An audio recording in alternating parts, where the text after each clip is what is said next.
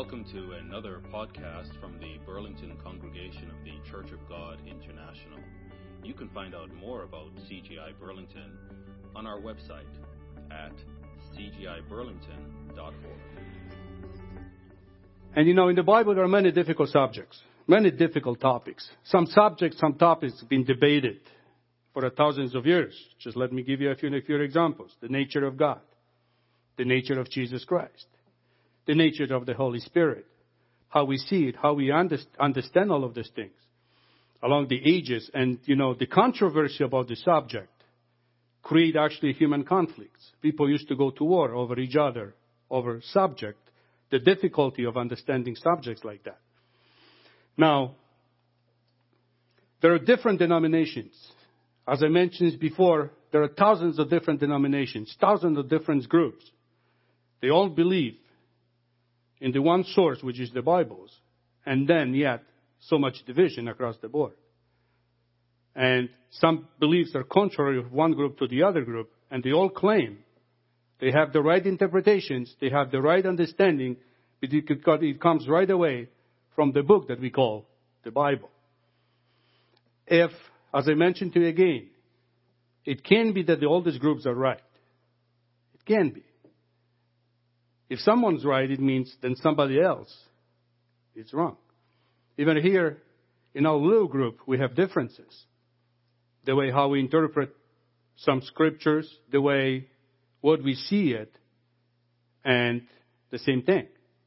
Can be both disagree on something and can be that we both be right. Either we both wrong, or one of us is right, and one of us might be wrong.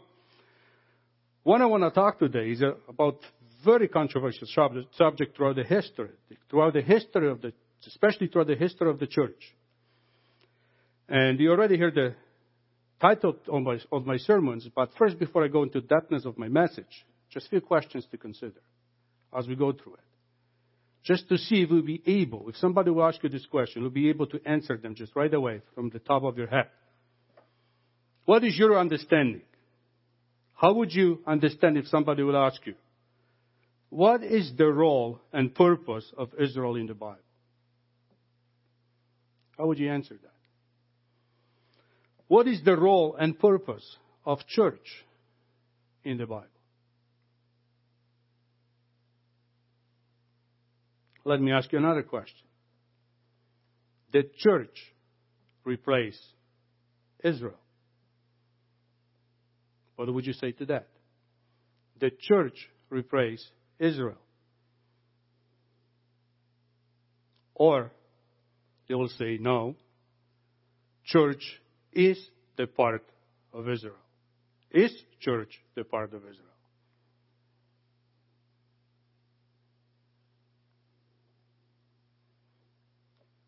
If you say yes to this question, the church is part of Israel, then why would Jesus Christ create a church if church is part of Israel.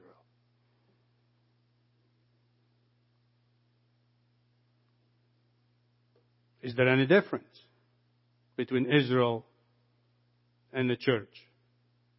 Or maybe there are not. That's just the, few questions that have been on my mind for uh, for quite some time now. When to try to answer them. I don't have, I'm not saying that I have the answer to all of these questions. But hopefully through my presentations today and some of them in the future, hopefully we together as a group will find the meaningful, meaningful answer to all of these questions. And all of these questions coming from, and I have to be, I have to be honest here. Have you listened Pastor Agent's sermons at the end of November? Two sermons in series after another, one Sabbath after another. How many of them remember when he was talking about the salvations of the Jews? And there was the other one about how the nations will be saved. You remember those messages? Then in his message, he said that everything in the scripture is about Israel.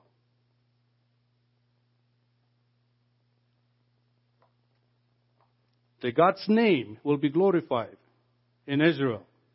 Now, as he going through the book of Isaiah, if you follow closely, his Bible study on Wednesday evening, the book of Isaiah, all these questions come up all the time. Do you have the answer? Because I noticed that during our sermon discussions, no one said anything. No one said anything like, wait, brother, what about this? What about this? What about that? We just all sit and just think that, you know, we all got it, all clear, all understanding, we just fully grasp. We fully grasp what actually Pastor Agent is preaching. Do we realize what he's saying this thing? If you be a member of a church of God for a long period of time, that this teaching might not actually square up with the church teaching.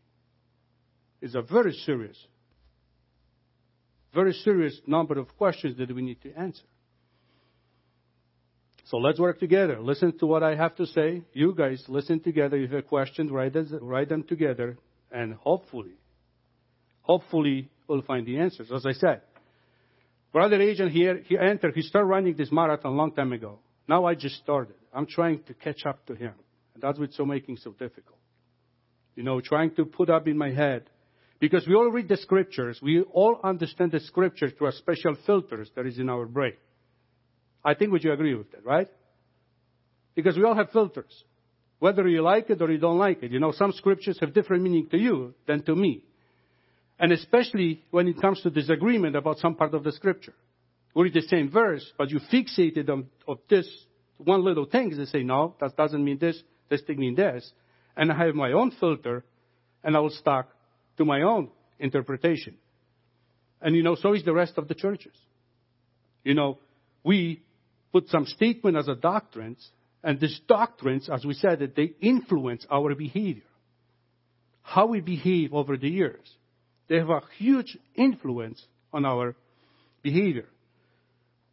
So let's talk about this relationship between Israel and church.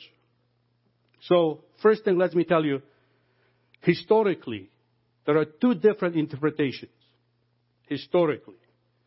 The first one is called replacement theology. And we don't need to figure it out. We don't need to guess what it means, right? Replacement theology means that church replaced Israel and Israel has no redemption future. That's the one. Theory.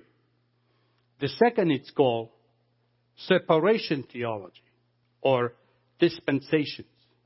You hear about, right? Most of the evangelical world, they preach about dispensations.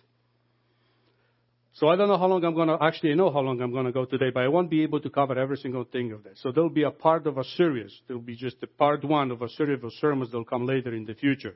I don't know how many of them so far, but let's just see how far we can go today. I want to touch today. I just want to, I just want to talk about the replacement theology today. And hopefully I'll be able just to finish just this one. Because, you know, it's important, as I said, the behavior, the doctrines influence behavior.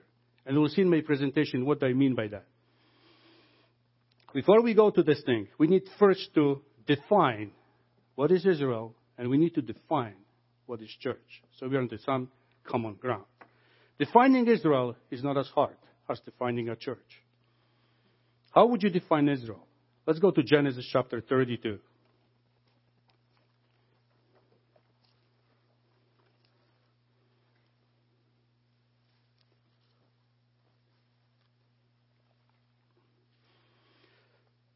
Genesis chapter 32.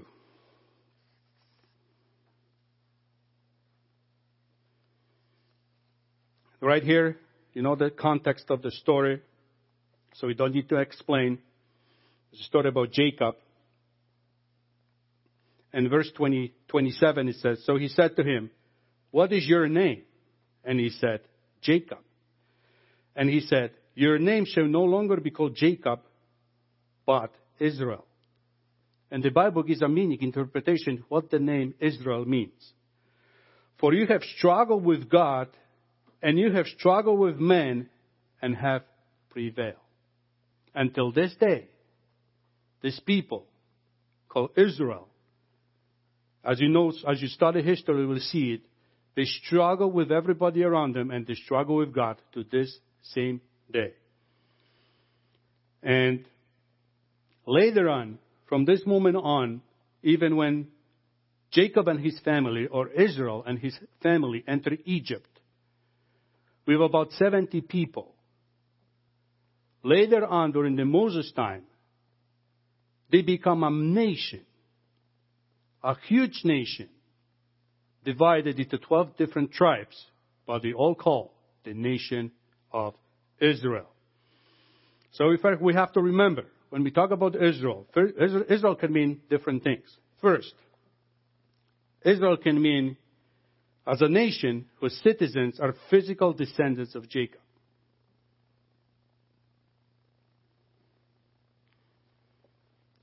Second, we need to understand that Israel include those who are believing and unbelieving Israelites. This is also very important. Believing and unbelieving Israelites. And third, we have to remember not every Israelite is a Jew, but every Jew is an Israelite. And people miss this thing. They confuse this concept that Israel and Judah were divided. There were two different nations. And we can mix them up, and especially when we start to read the prophecy of the Old Testament. We can mix them up. So it's a little bit easier to define Israel. How would you define a church? How would you define a church? So let's see if you're going to agree with my definition. A church is the assembly of people whether they be Jew or Israelites or Gentiles, who have been called out of the Word to form the spiritual body of Christ. You're welcome to disagree. Let me read it again. The church is the assembly of people, whether Jew or Israelites or Gentile, who have been called out of the Word to form the spiritual body of Christ. Let's look at some scriptures. If I could justify that. Ephesians chapter 5.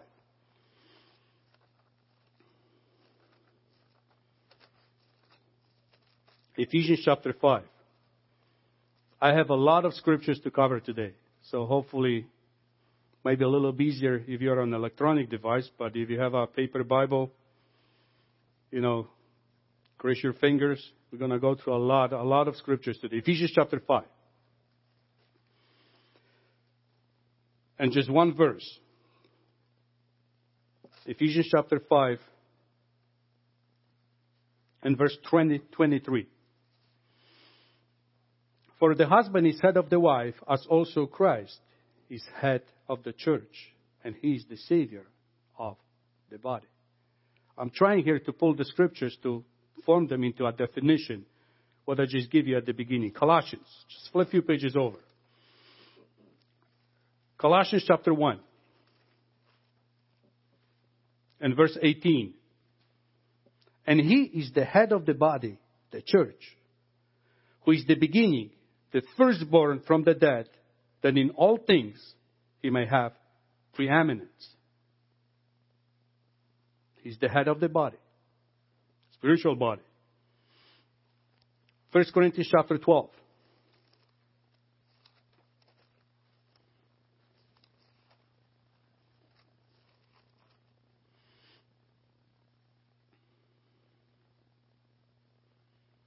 1 Corinthians chapter 12. Look at verse 13. For by one Spirit we are all baptized into one body, whether Jews or Greeks, whether slaves or free, and we have all been made to drink into one Spirit. So as you can see, it is a spiritual body. It's not the same definition as the definition of the nation of Israel. Now, on top of that, will be very simplified definition of the church.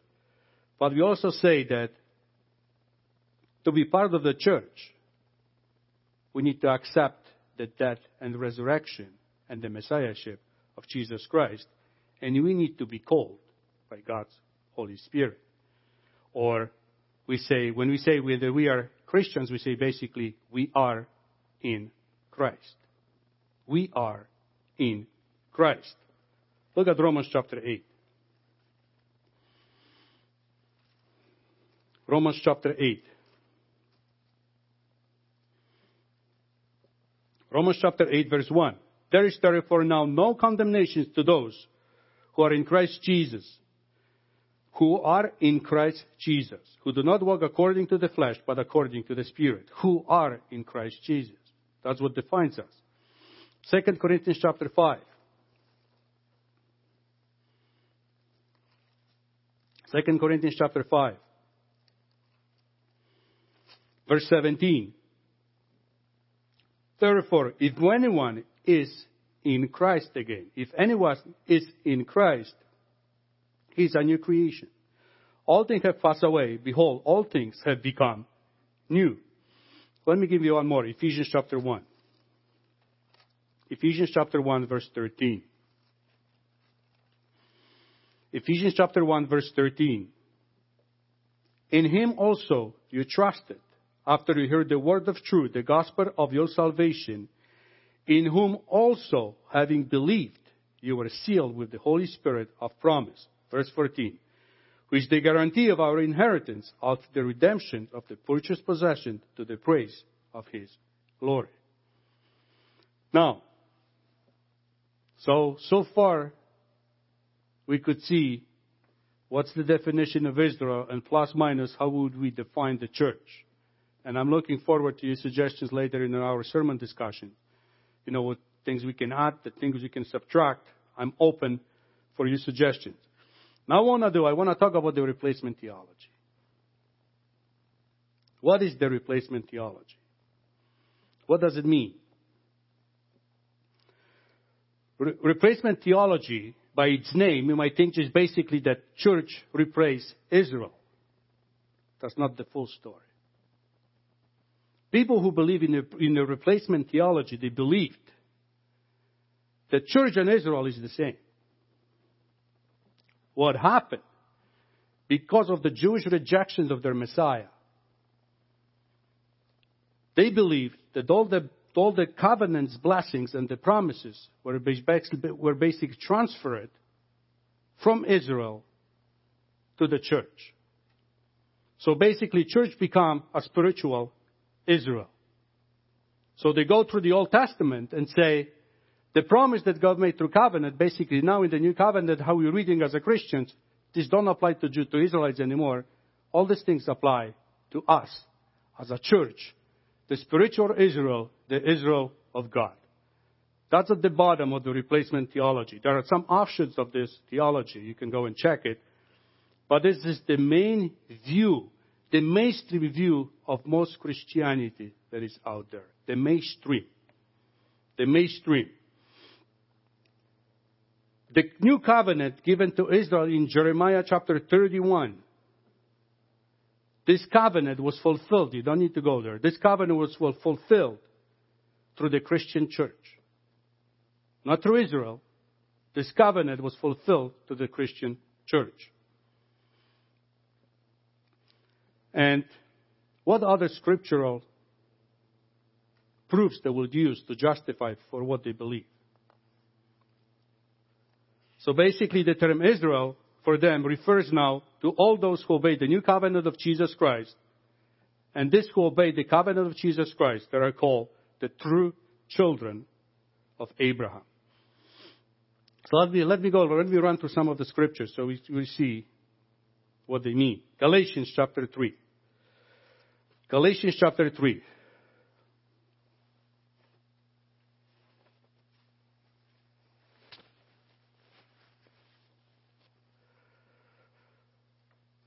Galatians chapter 3 and look at verse 29.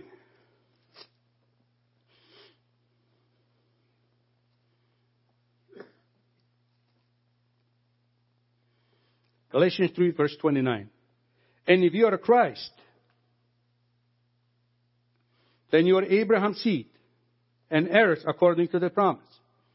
So you see, if you're Christ, then you become Abraham's seeds. Then you can claim the covenant, the blessings of the covenant that God promised to the Israel. That's how they justify this thing. Galatians 6. Galatians 6 and verse 16.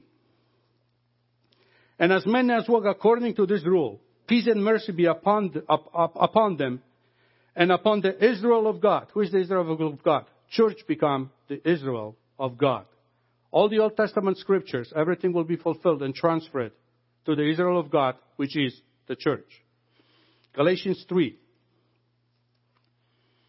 Galatians 3 and verse 6. Galatians 3 verse 6. Just as Abraham believed God and it was accounted to him for righteousness. Verse 7. Therefore know that only those who are of faith are sons of Abraham. I have faith. You have faith. We become sons of, our, of Abraham. Israelites don't have faith. They're no longer sons of Abraham. And the scripture, foreseeing that God would justify the Gentiles by faith, preached the gospel to Abraham beforehand, saying, In you all the nations uh, shall be saved. This is the fulfillment of the Old Testament scriptures in us. Romans chapter 4.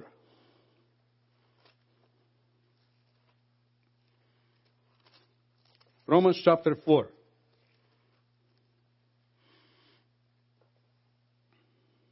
Verse 13. Exactly the same scriptures that Daniel read. I'm not going to expand the scriptures in this part of my sermon here today, but maybe later in the future, but just, just basically, I want to show you what these people, what kind of scriptures they use to justify for what they believe. Verse 13. For the promise that he would be, that he would be the heir of the world. You see? It's not just about a little place called Jerusalem and not just a little land that called the land of Israel that, you know, in a scale doesn't amount to anything. But for the promise that would be the heir of the world was not to Abraham, Abraham or to his seed through the law, but through the righteousness of faith. For if those who are of the law are heirs, faith is made void and the promise made of no effect. Because the law brings about wrath, for, for where there is, for, for there is no law, there is no transgressions. Verse 16. Therefore, it is of faith that it might be according to grace, so that the promise might be sure to, to all the seed, not only to those who are of the law, but also to those who are of the faith of Abraham, who is the father of us all. See it? It's not just about little Israel. It's not just about the little land of Israel. This is about the whole world. We are heirs of the whole world, not just of Jerusalem and Abraham and, and, and Judah. Now, the most Jewish gospel in the New Testament, the most Jewish gospel in the New Testament, Matthew chapter 21. Matthew chapter 21. There is another passage. They like to read it and quote to justify what they believe. Matthew chapter 21. The most Jewish gospel in the New Testament. Look at verse 33, which is the parable of the, of the wicked wine dresser. Verse 33. Here another parable. There was a certain landowner who planted a vineyard and set a hedge around it dug a, wine, dug a wine press in it, and built a tower. And he leased this to wine dressers and went into a far country. Now, when the vintage time drew near, he sent his servants to the wine dressers that they may receive its fruit. And the vine dressers took, took his servants, beat one, killed one, and stoned another. Again, he sent another servants, more, more than the first, and they did likewise to them. Then last of the Last of all, he sent his son to them, saying, They will respect my son. But when the vine dressers saw the son, they said among themselves, This is the heir. Come, let us kill him and seize his inheritance. So they took him and cast him out of the, of the vineyard and killed him. Therefore, when the owner of the vineyard comes, what will he do to those wine dressers? And here's the prophecy 41. And they say to him, he will destroy the wicked men. He will destroy those wicked men miserably and lease these vine dressers to other vine dressers who will render to him the fruit in their season. And Jesus said to him, or just skip to verse 43. He says, Therefore I say to you, that Jesus' words I read in my Bible, the kingdom of God will be taken from you and given to a nation bearing fruits of it. There you go. The kingdom will be taken from the Israelites and will be given to nations. Who are the nations? All the Gentiles people who come into Christ who believed. Most Jewish gospel in your Bible saying exactly the same thing. Romans chapter 2.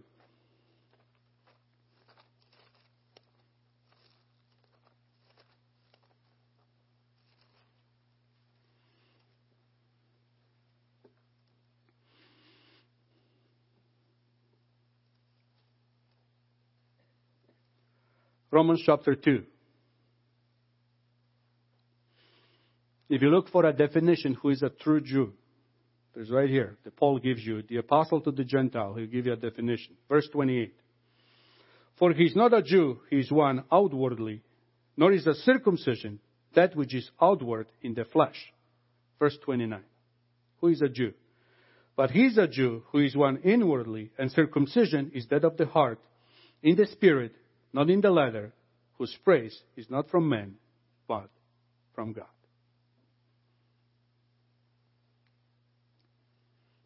That's it. I hope I convince you to this replacement theology. I give you like, I don't know, about 10 scriptures, one after another. Even in the words of our Savior, Jesus Christ, we heard it was said that kingdom will be taken of you and given to the other nation. What do we make up of all of this thing? What should we believe? The people who believe this replacement theology, they say that the church, not Israel, is now the apple of God's eye. Not Israel, the church now is the apple of God's eye. That's quote from Deuteronomy chapter 32, verse 10. You don't have to go there. And Zechariah chapter 2, verse 8. So basically, they say the term Israel only means those who are Christians, and only Christians are the inheritors of all the promises and covenants that God promised to his own people. So in the end, they say, you see, all the covenants, all the promises given to Israel, they've been transferred to the church now. Now, for the Jews. The Jews now, they need to convert. They need to accept Jesus Christ. And they need to accept the Gentile church in order to be saved. And you think this is a small matter? There is not. Let me give you the organizations that advocate the replacement theology. The Roman Catholic Church, the United Methodist Church, Lutheran Church, Presbyterian Church, Episcopal Church, Anglican Church, Greek Orthodox Church, Orthodox Church, Russian Orthodox Church, United Church of Christ, Mormons, Jehovah's Witnesses, and the list is not on. That's just the bigger, major organizations. And don't forget, the fastest growing religion today, which is Islam, this is at the heart of their belief. They fully believe that they are the ones that are replacing the Israel. And they show it in a violent way, who are the God's favor now. So as you can see it, right? Do they have, do these people have a point? What they're saying. What do you think? If I would just walk away right now, what would be your conclusion all these questions that I asked you at the beginning? I read your question. I read your scriptures from the Bibles.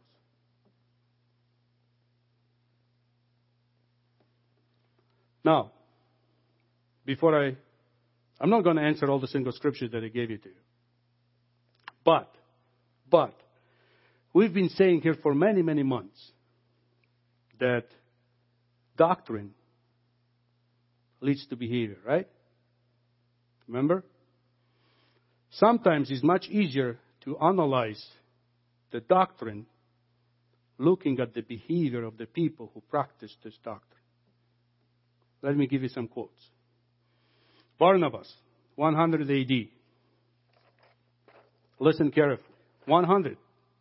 Not even a 60 or 70 years after Christ's crucifixion. The writer argued that only Christians could make sense of the Bible. The carnal Jews, with their earthly mindset, have failed to recognize the hidden message of their own scriptures. And as a result, had eternally forfeit their entitlement to the covenant promises made to Abraham, Isaac, and Jacob. Have you heard about Ignatius of Antioch? One of the famous church fathers. So he said like this. Those who partake of Passover are partakers with those who killed Jesus. Justin Martyr, around 100, 100, 165 AD. God's covenant with Israel was no longer valid and that the Gentile had replaced the Jews. Additionally, he was the first to identify the church as the true spiritual Israel. And he declared that the plight of the Jews, their exile and persecution had happened in fairness and injustice because they had slain the just one. Origen of Alexandria, moving to 254 AD. And this guy was responsible for much of the anti Semitism. And he says, one of his treatises, he says, we say with confidence that the Jews will never be restored to their former condition. For they committed a crime of the most unhallowed kind, and in conspiring against the Savior of the human race, it accordingly behooved that city, Jerusalem, where Jesus Christ underwent his sufferings, to perish utterly, and the Jewish nations to be overthrown, and the invitation of happiness offered them by God to pass to others, to Christians. John Chrysostom, one of the famous Catholic teachers, right? We're moving about 349 AD to 400 AD. He was the Archbishop of Constantinople. He was the name the Golden Tongue. He said, The synagogue is not only a brothel, it is also a den of robbers and a lodging place for the wild beast. Jews are murderers, possessed by the devil. Their debauchery and drunkenness give them the manners of a pig. This is why, this is why I hate the Jews. He was canonized. He became a saint of the Catholic Church. I can give you more quotes. And uh, some people would say this is not just because you just mentioned the, the, the Catholic fathers. Let's go to the Reformation time. And before we go to Reformations, what about the Crusades? 11th century, 13th centuries. How can people go, march into the Holy Land, and execute everybody along the way? How can they do such a thing? Because, you know, we live in a 21st century, we think that this is impossible. I wouldn't behave like that. You know, I wouldn't behave. Even though I may believe doctrinally, but I wouldn't behave like this. Yes, you would. If you were put in a crowd, you would behave the same way. That's why we need to look and analyze our doctrines. How they control our behavior. How they, how would they go to call and do something like that? You see, if I, if I strongly believe that I replaced the Israel, and I am possessor of all the blessings, then I'm doing God a big favor here. I'm inflicting these people with punishment that God's desire. I'm doing God's a big favor here. So I'm not just killing Muslims along the way to liberate Jerusalem. I'm killing all the Jews along the way because they deserve to, they don't deserve to live. They killed the only Lord, our Lord, Savior, Jesus Christ. Crusades. Have you heard about the artistic expression in the Middle Ages? Go and Google it. about 20 to 25 percent of people in the Middle Ages could read and write. 25. So things like pictures books, pictures Bibles, you know, arts of different forms were very popular because people couldn't read. So look and Google at them and look the portrait of the Jewish people, how they look in all those pictures. Blood libels, distinguishing marks. What I mean distinguishing marks. Jews need to wear special clothing, right? With different marks so people can see who they are. Who came up with all of these things? We're talking way, we're talking centuries before the Second World War. Centuries before the Second World War. Relegations to ghettos. We're talking about 12, 13, 14 centuries. We're not talking about 1939 when the Second World War started. Not even there yet. All this thing is brewing because of one doctrine. One doctrine. Replacement theology. Inquisitions, pogroms. We can go on, we can go on. Reformation. Martin Luther. As he was at the beginning of Reformation, look what he wrote. He said, Therefore I would request and advise that one deal gently with them and instruct them from Scripture. Then some of them might come along. Instead of this, we are trying only to drive them by force, slandering them. So long as we thus treat them like dogs, how can we expect to work any good among them? Again, when we forbid them to labor and do business and have any human fellowship with us, thereby forcing them into usury, how is that supposed to do them any good? If we really want to help them, we must be guided in our dealings with them not by papal law from Vatican, but by the law of Christ, love. If some of, if some of them should, should prove stiff neck, what of it? After all, we ourselves are not all good Christians either. That was at the beginning of the Reformation period, Martin Luther. During years, when he tried to preach to the Jewish people, they don't accept it. His so-called good news. So he started change his tone of his writing. So he mentioned about the Jews, Jewish people. A miserable and accursed people, stupid fools, miserable, blind, and senseless, thieves and robbers, vermin of humanity, lazy, blind, all kind. His behavior starts to change. Now, later towards his life, he's shifting again. Now he's, in his writing, he says, he's trying to give the solution, how we should deal with the Jews, with the Jewish issue.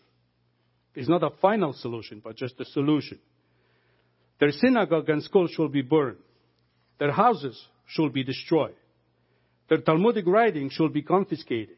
The rabbis should be forbidden to teach. Their money should be taken away from them. They should be compelled into forced labor. Martin Luther, the famous Reformation guy. And his church is still here, and many people go to this church and accept what he teach and preached. It's not fascinating how doctrine influence our behavior. Listen, let's move to our 20th century. Hitler. Look what Hitler wrote. Martin Luther has been the greatest encouragement of my life. The greatest encouragement of my life. Luther was a great man. He was a giant. With one blow, he heralded the coming of the new dawn and new age. He saw clearly that the Jews need to be destroyed. And we are only beginning to see that. We need to carry this work on. The greatest influence on Hitler's life was a name by Martin Luther. Think about it. Doctrine influence our behavior. Now, let's just say, why is this theology difficult to accept for me? I don't know how it's for you, but I could say why this theology is very difficult to accept for me. Point number one, and I just gave it to you. Study its behavior, I will tell you a lot. Do you know how the doctrine is effective? Look at its people behavior.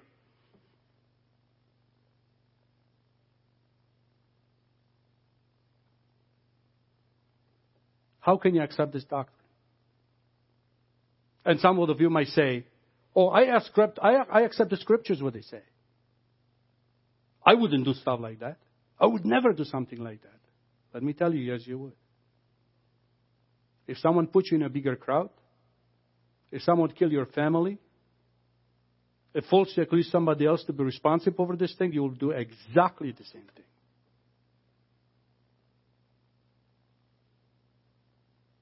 Doctrines influence our behavior.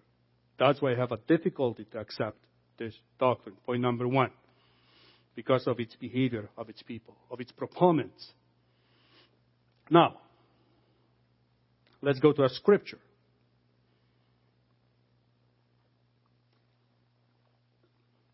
Let's look at the sum of the covenants. I'm not going to specify, I'm not going to go through some of them. I'm just going to give you some scriptural reference. Because they say, we take, we replace Israel. So let's see if you can find any scriptural base for it. Genesis chapter 12. Let's start there with Abraham. Genesis chapter 12.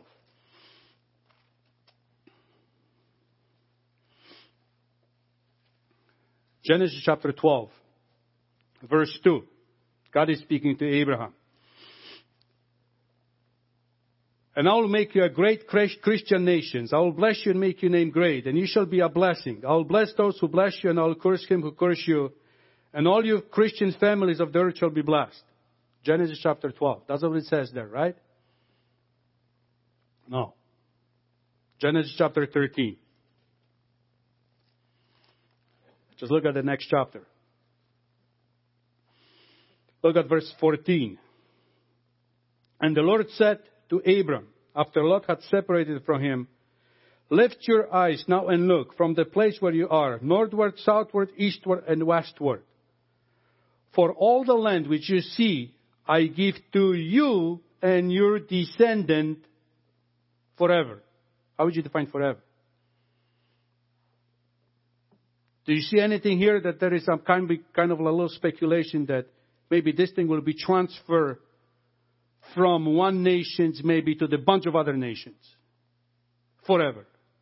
Is there any indication here as we're reading all the scriptures? How can you justify that you know something was just changed, something was just replaced? Genesis chapter 15, verse 4. And behold, the word of the Lord came to him, saying, This one shall not be your heir, but the one who will come from your own body shall be yours. Then he brought him outside and said, Look now towards heaven and count the stars if you are able to number them. And he said to him, So shall your descendants be. And verse 17, skip down to verse 17. And it came to pass when the sun went down and it was dark that behold, there appeared a smoking oven and a burning torch that passed between those pieces. God by himself walked between those pieces, which means he meant what he said it, and he will carry its promise to the end. That said, otherwise, God is a liar. If he's not saying what he's saying, saying that God is a liar. We can't believe in God of the Bible, or at least we can't believe in the God of the Old Testament. Genesis 17.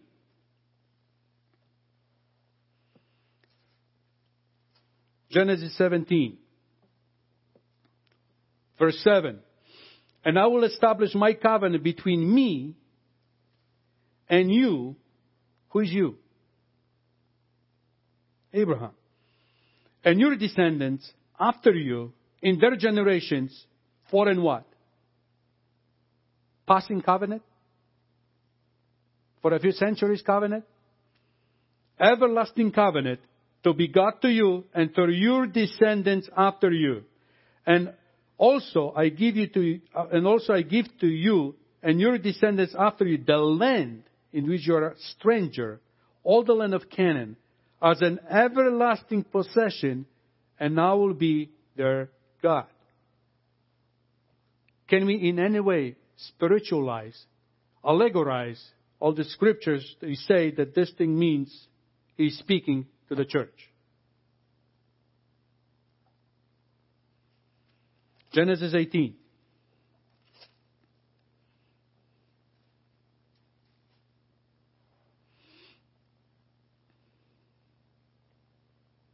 Verse 17. And the Lord said, Shall I hide from Abraham what I am doing? Since Abraham shall surely become a great and mighty nation, and all the nations of the earth shall be blessed in him, for I have known him, in order that he may command his children and his household after him, that they keep the way of the Lord to do the righteousness and justice, that the Lord may bring to Abraham what he has spoken to him. Genesis chapter 22.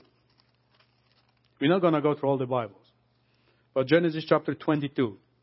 If I could go through all the Bibles and, and just give you all these promises and everything that God promised to the Abraham or to Jacob or to Isaac, we'll be standing here for the half day and just reading scripture after scripture after scripture.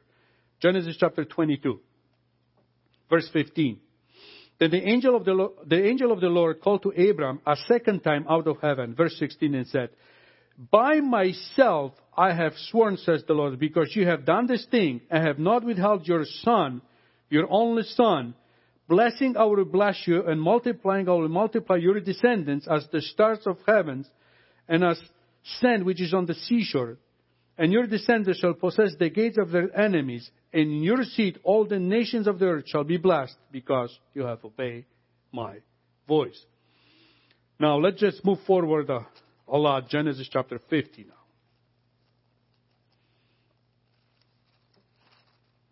Of all the people, Joseph, after all these years that passed, look at verse 24. What is Joseph remembering about all the promises that God made? Genesis 50, verse 24. And Joseph said to his brethren, I am dying. But God will surely visit you and bring you out of this land to the land of which he swore to Abraham, to Isaac, and to Jacob. Where is his faith come from? I knew it because what? God promised that. He made an oath. He swore it. He promised it. I have faith. He will accomplish that. Exodus chapter 2. Exodus chapter 2, verse 24. So God heard the groaning, and God remembered his covenant with Abraham, with Isaac, and with Jacob. He remembered his covenant. What covenant? That he did with Abraham. That he went in the fire in Genesis chapter 15. Now, I'm going to skip some scripture here for the sake of time, but Second Kings. You see the pictures, right? What I'm trying to to give it to you here. Second, Second Kings. Let's move a little bit further into the Old Testament. Second Kings, chapter 13.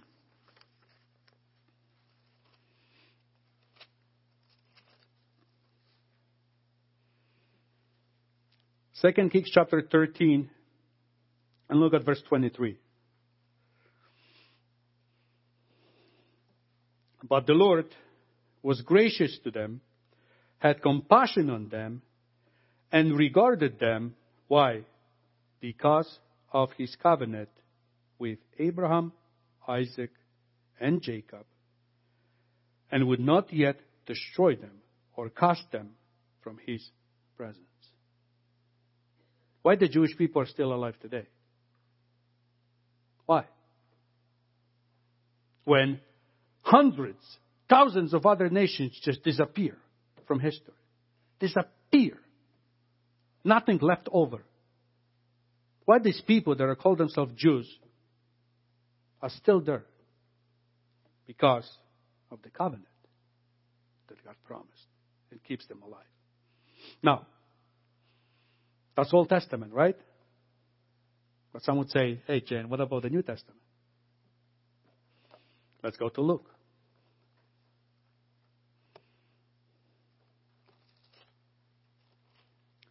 Luke chapter 1.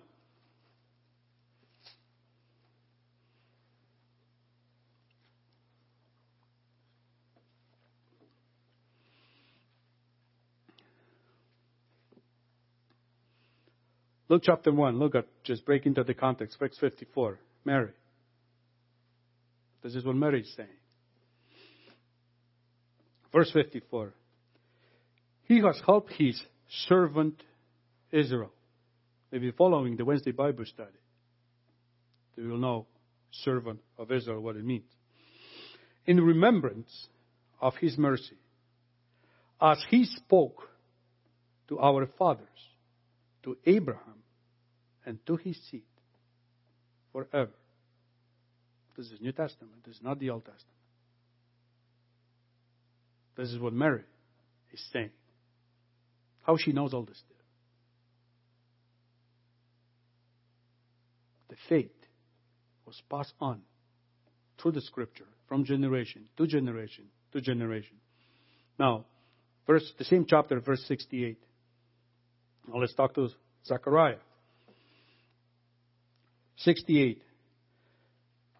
Blessed is the Lord God of Israel, for he has visited and redeemed his people, and has raised up a horn of salvation for us in the house of his servant David, as he spoke by the mouth of his holy prophets, who have been sent since the world began, that we should be saved from our enemies and from the hand of all who hate us, to perform the mercy promised to our fathers and to remember his holy covenant. There we go again. And to remember his holy covenant. What covenant? 7 3. The oath which he swore to our father Abraham. See it? Either God is a faithful God or God is a liar. And these people, Mary and Zachariah, they have a faith. He said, God promised something us long time ago, and we're waiting for this promise that one day God will accomplish this promise. Book of Acts, chapter 3.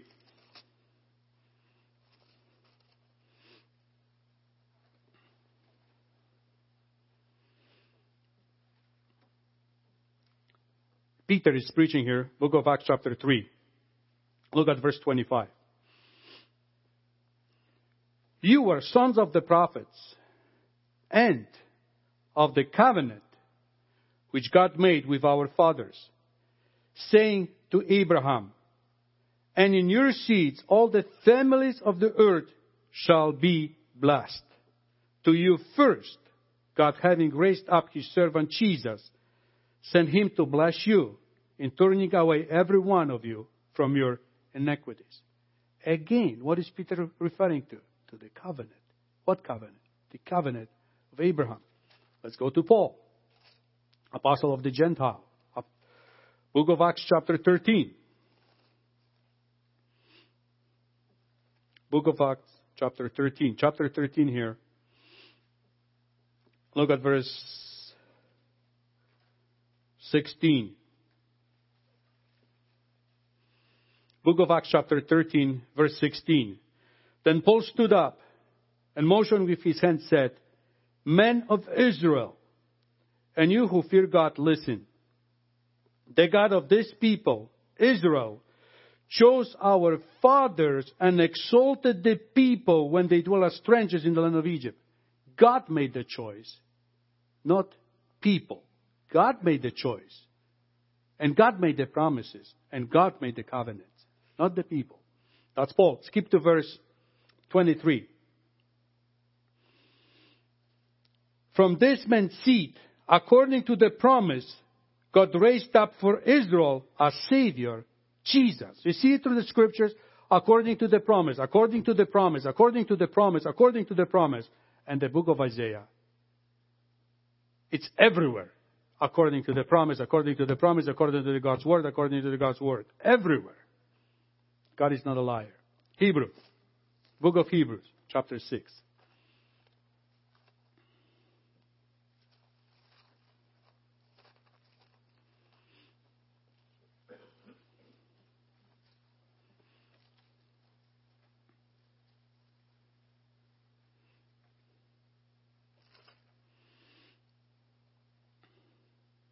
Look at verse 13. Hebrew chapter 6,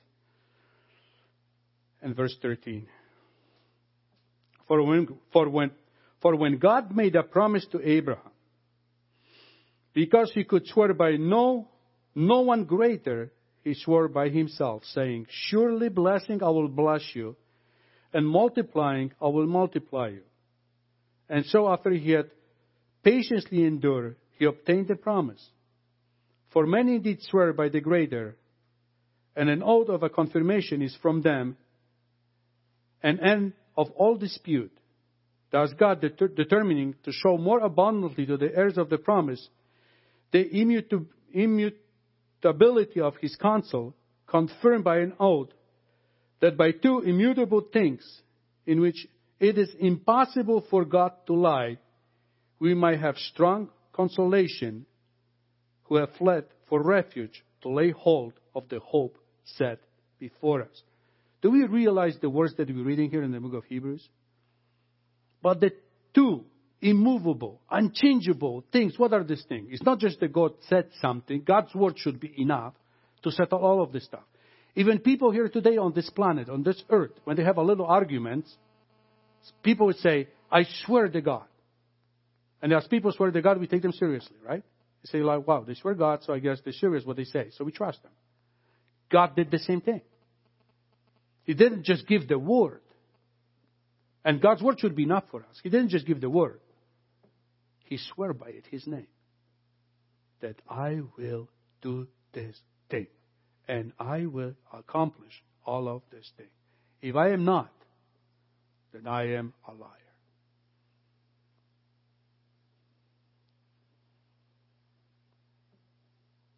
So we talk about behavior, how we can tell if the doctrine is good or a false doctrine. Look at that people behavior. You might say, maybe it's difficult to prove something scripturally. Look at people behavior. It'll tell you a lot before you try to figure out the scriptural thing. We talk about the covenant.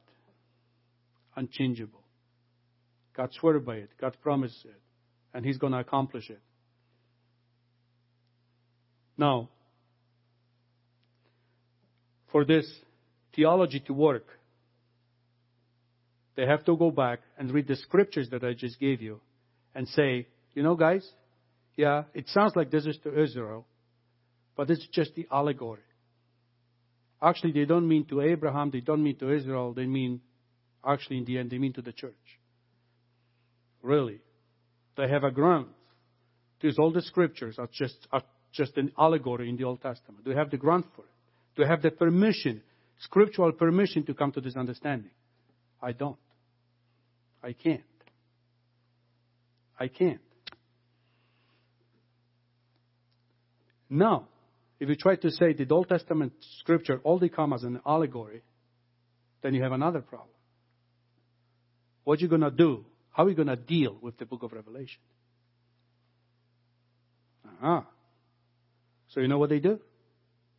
They say, the book of Revelation is already fulfilled.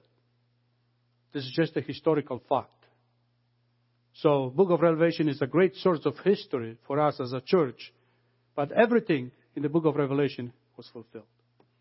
You need to justify something, right? What do you believe. So it has no future reference for us as trying to, let's say, predict the future. It's a done deal.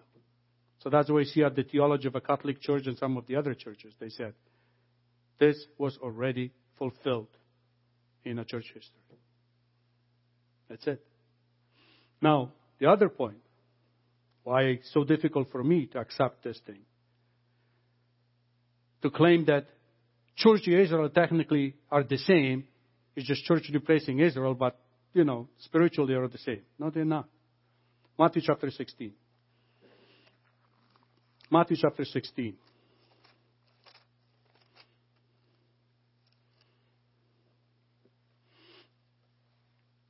And you all know the story. I don't have time for it, so I'll just quickly just read a few verses. It's verse 18. And I also say to you that you are Peter, and on this rock I'll build my church, and the gates of Hades shall not prevail against it. I will give to you the keys of the kingdom of heaven, and whatever you bind on earth will be bind, bound in heaven, And whatever you lose on earth will be lost in heaven. So if I, if, if I can justify to use my allegory and allegorize some of the Old Testament scripture, I say like, hey, wait a minute. Jesus Christ, He created His church. As you start reading the New Testament, church doesn't come along till here in Matthew chapter 16. So if church comes here in Matthew chapter 16, how can we say the church was there in Genesis chapter 12? How? And actually, that's not at the beginning of the church. Because Christ had to die first, and then resurrect, and then the Holy Spirit had to come before we actually have something that people say, a church. How can we say this thing that church and Israel are the same thing?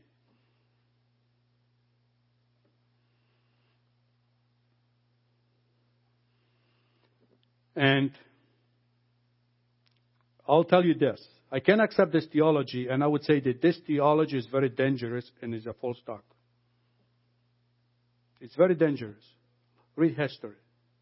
What this theology have done to people all over the world.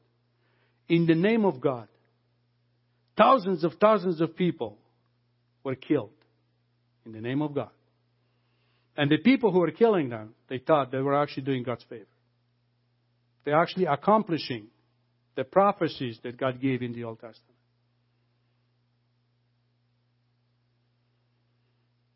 In the other part,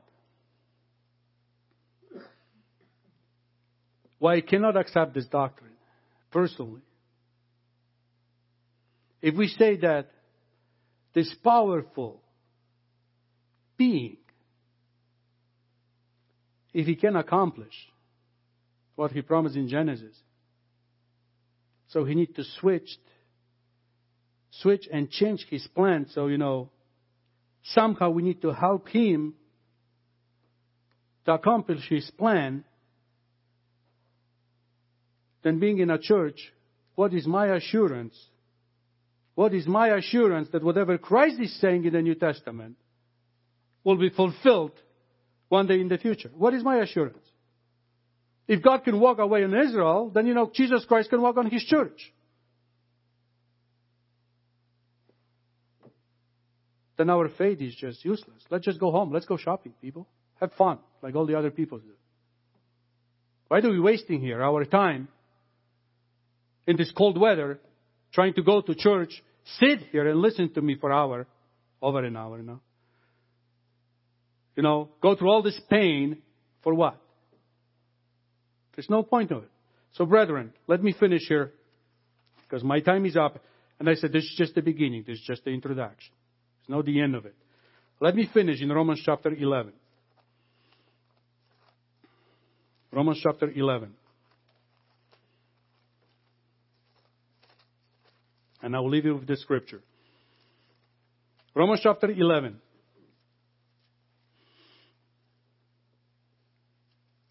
Romans chapter 11, verse 1. I say, I say then, that's Paul writing, Gentile to the Gentile, the apostle of the Gentile. I say then, has God cast away his people? Certainly not. For I also am an Israelite, of the seed of Abraham, of the tribe of Benjamin. God had not cast away his people, whom he foreknew. Or do you not know what the scripture says of, Elijah? How he pleased with God against Israel, saying, and I will stop right there, brethren. If Paul is writing in the New Testament that his people, God has not cast away his people, there is still hope for his people. There is still a hope. I'll try to explore the rest of it at some other time. So thank you for listening, and may God be with you. And Let's just collect our thoughts here for a moment and finish in a prayer.